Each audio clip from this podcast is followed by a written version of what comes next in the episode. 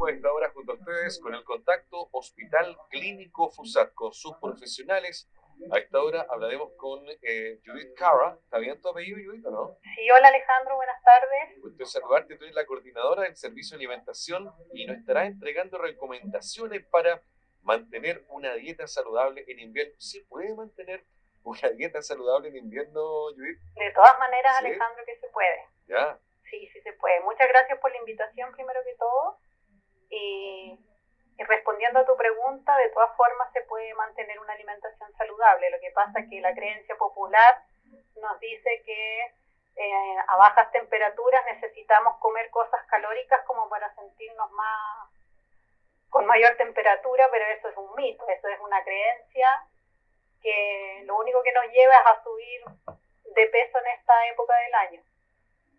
Claro que sí, pues necesitamos muchas más calorías. Oye, ¿y debemos consumir más calorías en invierno? ¿Es un mito? ¿No es un mito? Uno dice, escucha, está bueno para comerse una, una sopa pilla, una rosquita, ¿sí o no?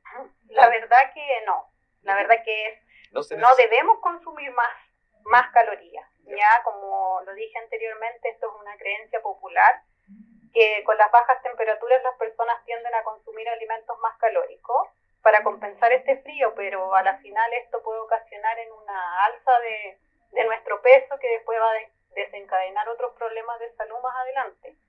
Tanto en el invierno como en el verano, nuestro cuerpo eh, va a trabajar para mantener la temperatura corporal, que esto se llama un proceso de termorregulación que tenemos, y eh, por lo tanto necesitamos las mismas calorías en época de frío como en épocas de calor. Ahora, eh, por cierto, que es importante que la gente tome atención de lo, de lo que va consumiendo y en este sentido, esta época del año se caracteriza por el consumo de masa, ya te, ya te decía, sopaipillas, calzones rotos, en fin, empanadas de queso. Eh, ¿Eso en qué medida está permitido su consumo? Eh, ¿Cuánto podría darse una vez a la semana, una vez al mes? ¿Cómo se hace?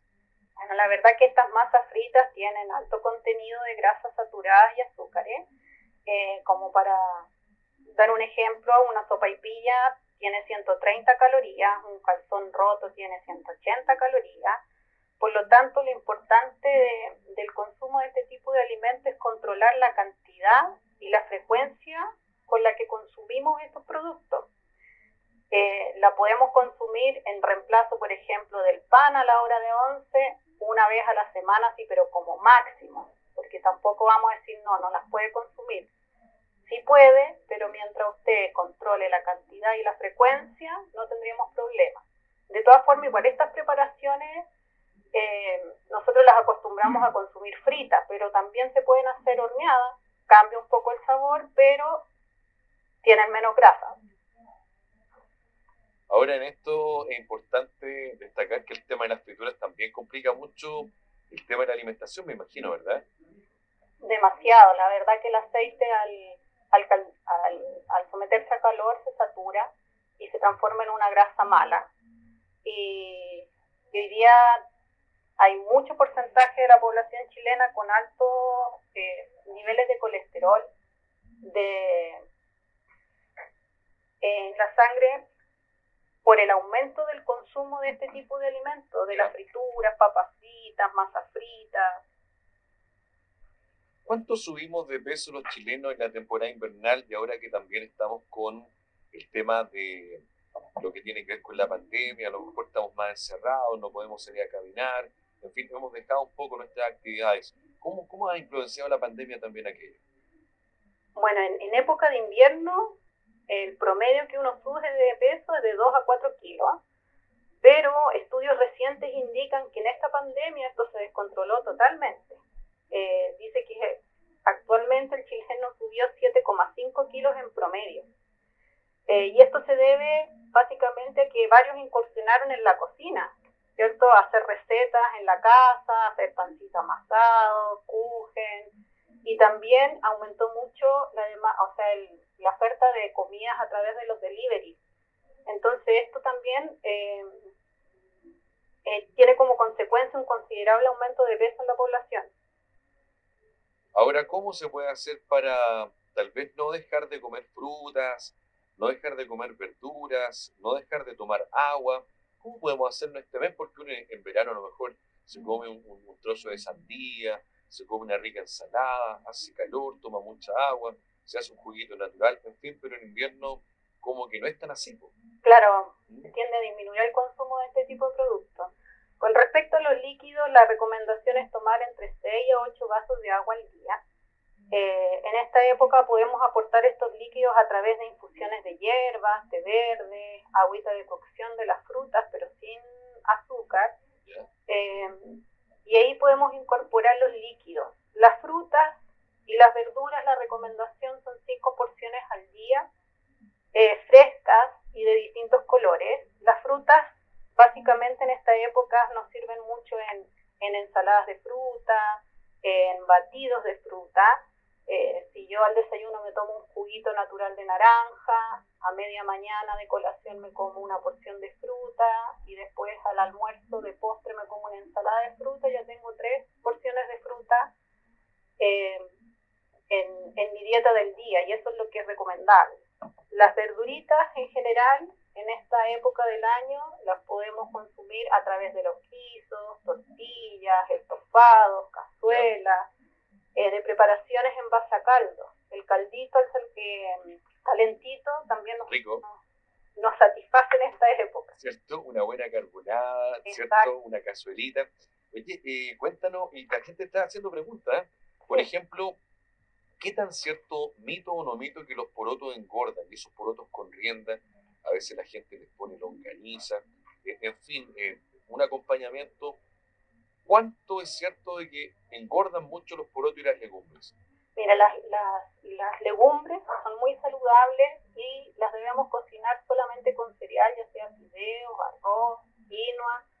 El problema está en lo que tú dijiste, que hay que, cuando le ponemos longaniza, tocino, chorizo, cuando ya agregamos embutidos a esa preparación, matamos como todo lo saludable que tiene la legumbre.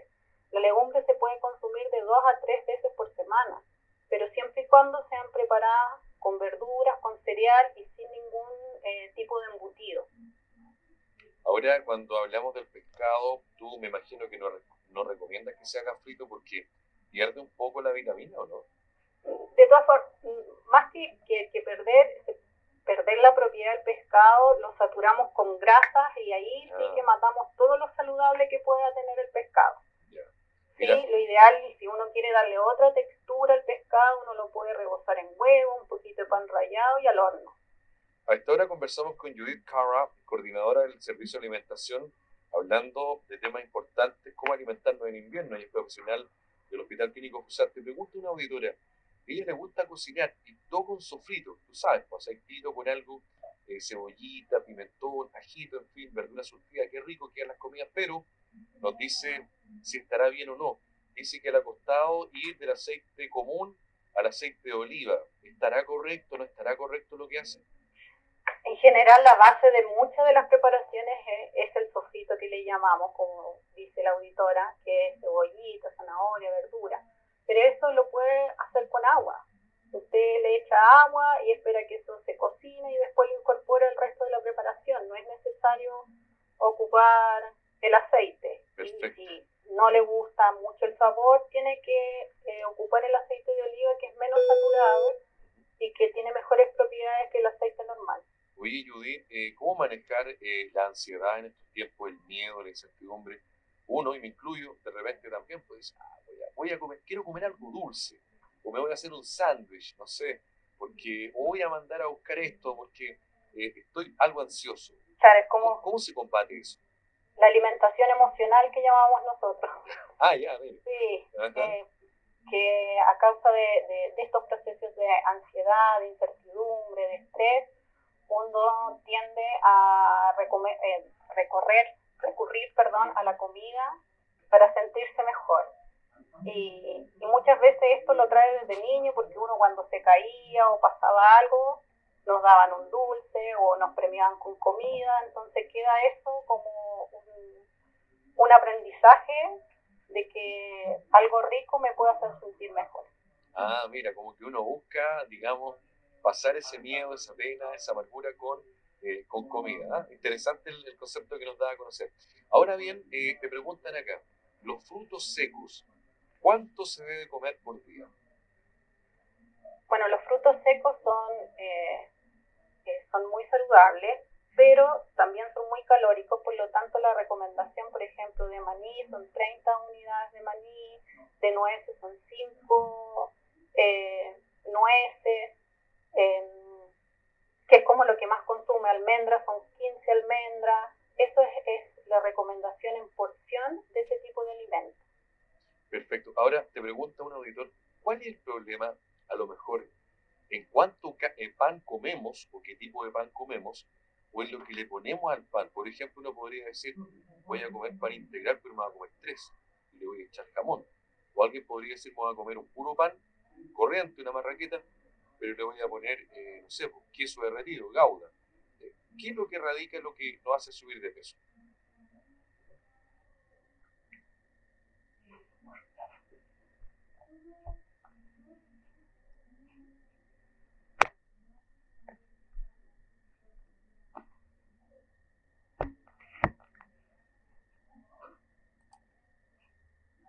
que nos pueda servir a, a muchas personas Siempre cada caso es individual porque hay gustos, hay preferencias, hay estado nutricional eh, que hay que evaluar, hay porcentaje de grasa que hay que evaluar, porque hoy día podemos tener gente muy delgada, pero yo le evalúo su porcentaje de grasa y tiene el mismo riesgo que una vez porque su porcentaje de grasa está en 40%, por ejemplo. O sea, ser flaco eh, podría ser incluso una situación ficticia. Exactamente.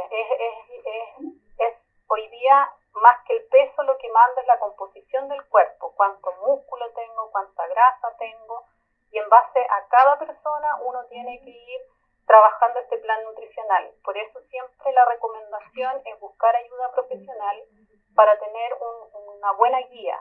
Hoy tenemos acceso a muchos temas de comunicación, hay muchas dietas de moda, eh, pero aquí no hay magia. Aquí hay voluntad de la persona y que tiene que ser apoyado por un equipo multidisciplinario, porque quizás a veces no es solamente el tema de, de, la alimentación, eh, sino también hay temas emocionales detrás que si no son solucionados, muchas veces no podemos solucionar la alimentación. Te pregunto una auditora, el Quaker, eh, ¿cómo se debe consumir y cuántas veces a la semana? Bueno, la, la avena es muy rica en fibra y se consume en reemplazo del pan. Yo he tenido pacientes que me dicen, no, me tomo una leche con avena y me como el pan. No, es uno u otro. La recomendación de avena son tres cucharadas soperas. Eso reemplaza el medio pan que uno debería consumir en promedio al desayuno. Acá un auditor te consulta por las semillas. Te dice, a ver, chía, sésamo, linaza, él consume, pero de un tiempo a la fecha parece que buscando en, que todos hacemos, ¿ah? buscando en internet se dio cuenta que no se comían crudas, sino que había que remojarla en agua. ¿Cómo se hace, Judith? Bueno, sobre todo la chía, ¿Eh? Eh, se recomienda que sea el remojo la chía y la linaza. ¿Y por qué? Sí, se, se recomienda que sean eh, hidratadas para una mejor digestión de la semilla también. Ya. Eh, acá también, mira, ya están preguntas para ti. Ya, ¿tienes tiempo, Judith, o estás apuradita? sí, tengo tiempo. Ya, qué bueno. Mira, eh, te consultan por la fruta. ¿Es cierto que, por ejemplo, una manzana se debe consumir con cáscara o sin cáscara? Cuando consumimos la fruta con cáscara tenemos mayor aporte de fibra. Y la fibra es muy buena para nuestra salud. Perfecto. La fruta se come solamente en la mañana porque hay una auditora que dice que por la noche le viene como la ansiedad y le dan ganas de comer chocolate. Y ella, ¿qué hace? Va y come la mitad de un plátano, le pone un poco de miel o se come una manzana. ¿Está bien que coma fruta en la noche o no? Bueno, en este caso particular, entre que coma el chocolate y coma la fruta, prefiero que coma fruta. Pero en general la, el último horario para consumir fruta es 7 de la tarde, no consumir eh, alimentos que necesiten mucha digestión después porque o podemos sufrir reflujo, dormimos incómodos. Pero en este caso especial, que ya está haciendo un canje, que está haciendo un esfuerzo por no comer el chocolate, prefiero mil veces que coma las frutas antes que el ah, chocolate. ¿Lo está haciendo bien la auditora entonces? Sí. Ya, qué bueno. Oye, sabemos que las bebidas y todo eso, la comida chatarra nos, nos genera obesidad y problemas a la salud, pero, eh, y, yo en esto quiero ser súper certero para que la gente lo entienda bien. Hay bolsillos y bolsillos, familias y familias, personas y personas, por motivos de economía, de rapidez, en fin, de tiempo, incluso por no querer hacerlo, eh, come comida rápida o se come, no sé, un arroz con vianesa, ¿verdad? Pero está, me imagino, la forma correcta de alimentarse. ¿Cómo debiese ser? Por ejemplo, eh, ¿cuántos tallarines o fideos debiésemos comer a la semana? ¿Cuántas veces arroz debiésemos comer a la semana? ¿Se puede hacer como una minuta o eso depende del bolsillo y de las ganas de cada persona? Mire, eh, uno puede tener la alimentación saludable independiente del tema económico. Eh, me ha tocado ver gente en visitas domiciliarias eh, muchos años atrás que hacían un mal uso de su recurso económico. En vez de comprar quizás un tarro de jurel, tenían una bebida de 3 litros en la mesa. Entonces, esto es educar, educar, prevenir. Hoy día eh, la atención primaria de salud es fundamental en esta parte, en, en educar a la gente, en que hagamos prevención para que después no tengamos tantos problemas a nivel terciario, a nivel hospitalario, con personas obesas que no solo tienen obesidad, sino tienen tres, cuatro, cinco patologías de la mano a esta obesidad. Entonces, hoy el llamado es a comprar conscientemente, a hacer un uso adecuado de los recursos, a equilibrar la alimentación. Yo siempre les recomiendo a las familias tener un menú de alimentos, cuando cocinan en casa, tener un menú semanal, o sea, yo ya saber el lunes lo que voy a comer el viernes. Eh, y tiene que ser variado en base a legumbres, en base a frutas, perdón, en base a verduras. Tenemos el huevo, el huevo es una fuente muy importante de proteína, es económico, lo podemos ocupar en tortillas, en guiso. Em, entonces, esto es, eh, va a ser un buen uso de nuestro recurso y, y los adultos son muy responsables en esto porque los niños aprenden de los adultos. Y los adultos si buscan la forma fácil de alimentarse, de mucho delivery, de... Eh, los niños van a aprender esta, esta forma de alimentarse y, y esto es un círculo. Mira, eh, estoy viendo una información del minuto. Mostazal, graneros y pichidegua avanzan a etapa 2, ¿ya? Muy bien, señalado... soy de granero yo. Estás contenta entonces. Sí. Lo ha señalado, es que yo te estaba escuchando con mucha atención, pero mirando el monitor porque están dando el, el informe del MinSal. Recientemente, Mostazal, Graneros y Pichidegua avanzará a fase 2, lo ha dicho el subsecretario de redes asistenciales. Mostazal, Graneros y Pichidegua avanzan. Hoy día habíamos avanzado Rancagua, Machalí, entre otras comunas. Ya, eh, Judith, lo último, el queso. Yo soy como tonto para el queso. El queso hace bien, no hace bien, eh, es más sano el chanco, es más dañino el gauda. Eh, ¿Cómo se hace ahí? ¿Cuánto bueno, el se queso igual tiene un alto porcentaje de grasa y sodio. Ah, ya. O sea, no es muy bueno. No es muy bueno. No es muy buen acompañamiento del pan. Hoy día para el pan queso fresco, tomate, hacer pate casero en la casa, con pechuga de ave, aliño, usted lo muele y tiene un exquisito paté. Ah, mira buscar, buscar opciones saludables para agregar al pan. Hoy día el queso no es una opción muy saludable como para consumirla todos los días. Ya, último minuto entonces, Judith. ¿Qué nos eh, recomiendan para alimentarnos sanamente y no subir de peso en este invierno y sobre todo con esta pandemia? La, eh, la primera recomendación y principalmente va dirigida a los niños es evitar que coman cuando están con distracciones como televisión y celulares.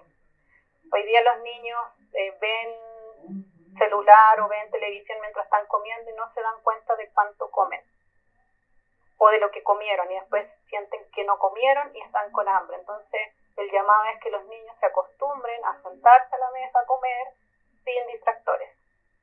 Esa es la principal eh, recomendación que doy porque es el problema que estamos teniendo hoy con los niños.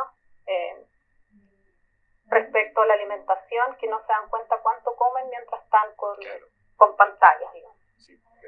Eh, también es importante buscar técnicas para manejar el estrés y la ansiedad. Ya eh, buscar formas de relajarse. Hay personas que les gusta tejer, que les gusta bordar, que les gusta pintar. Eh, mientras más movemos las manos, eh, tenemos mejores emociones, dicen por ahí. Entonces, eh, manejar el estrés y la ansiedad es súper importante. Lo más importante en el día es el desayuno. Hay muchas personas que salen de las casas sin desayuno.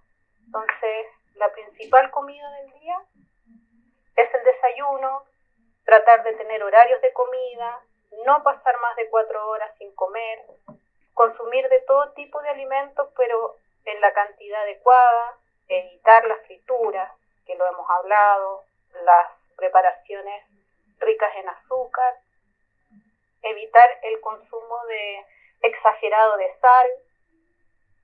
Eh, Oye, Judith. Dígame. Ahora que juega la selección, y día juega los Higgins, está el famoso asadito, aunque sea con mascarilla, están las famosas bebidas alcohólicas que todos consumimos.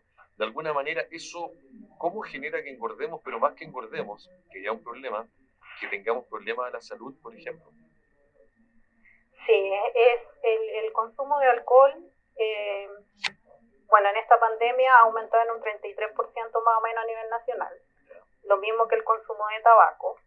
Además de que ya son 7,5 kilos de peso en promedio que se subió en esta pandemia, entonces son todos factores eh, que desencadenan en problemas de salud, eh, o sea que van a desencadenar en problemas de salud a la larga. O sea, es muy complicado. Habría Yo prefiero que consuman una copa de vino tinto que le va a aportar antioxidantes eh, y que va, va a ser más nutritivo que, que consuman otro tipo de alcohol. Pero lo ideal es no. Controlarlo. Ya, pues, de todas formas. Ya. ¿Para qué te invité a un asado? Pues porque no se puede. se puede consumir, pueden poner pollo, pueden poner verduras. Lo que pasa es que el asado está asociado a carnes rojas, a costillar, pero en la parrilla uno puede poner zapallo italiano, pimiento, eh, y puedes consumirlo, pero de una forma saludable. Gentil, gracias Judith por tu tiempo y también la gentileza del contacto. ¿eh? Muchas gracias a ustedes por la invitación. Chao, chao, que estén muy bien, chao. Judith Cara, eh, coordinadora de alimentación de FUSAT, hablando un poquito del tema de, ¿no es cierto?, la alimentación.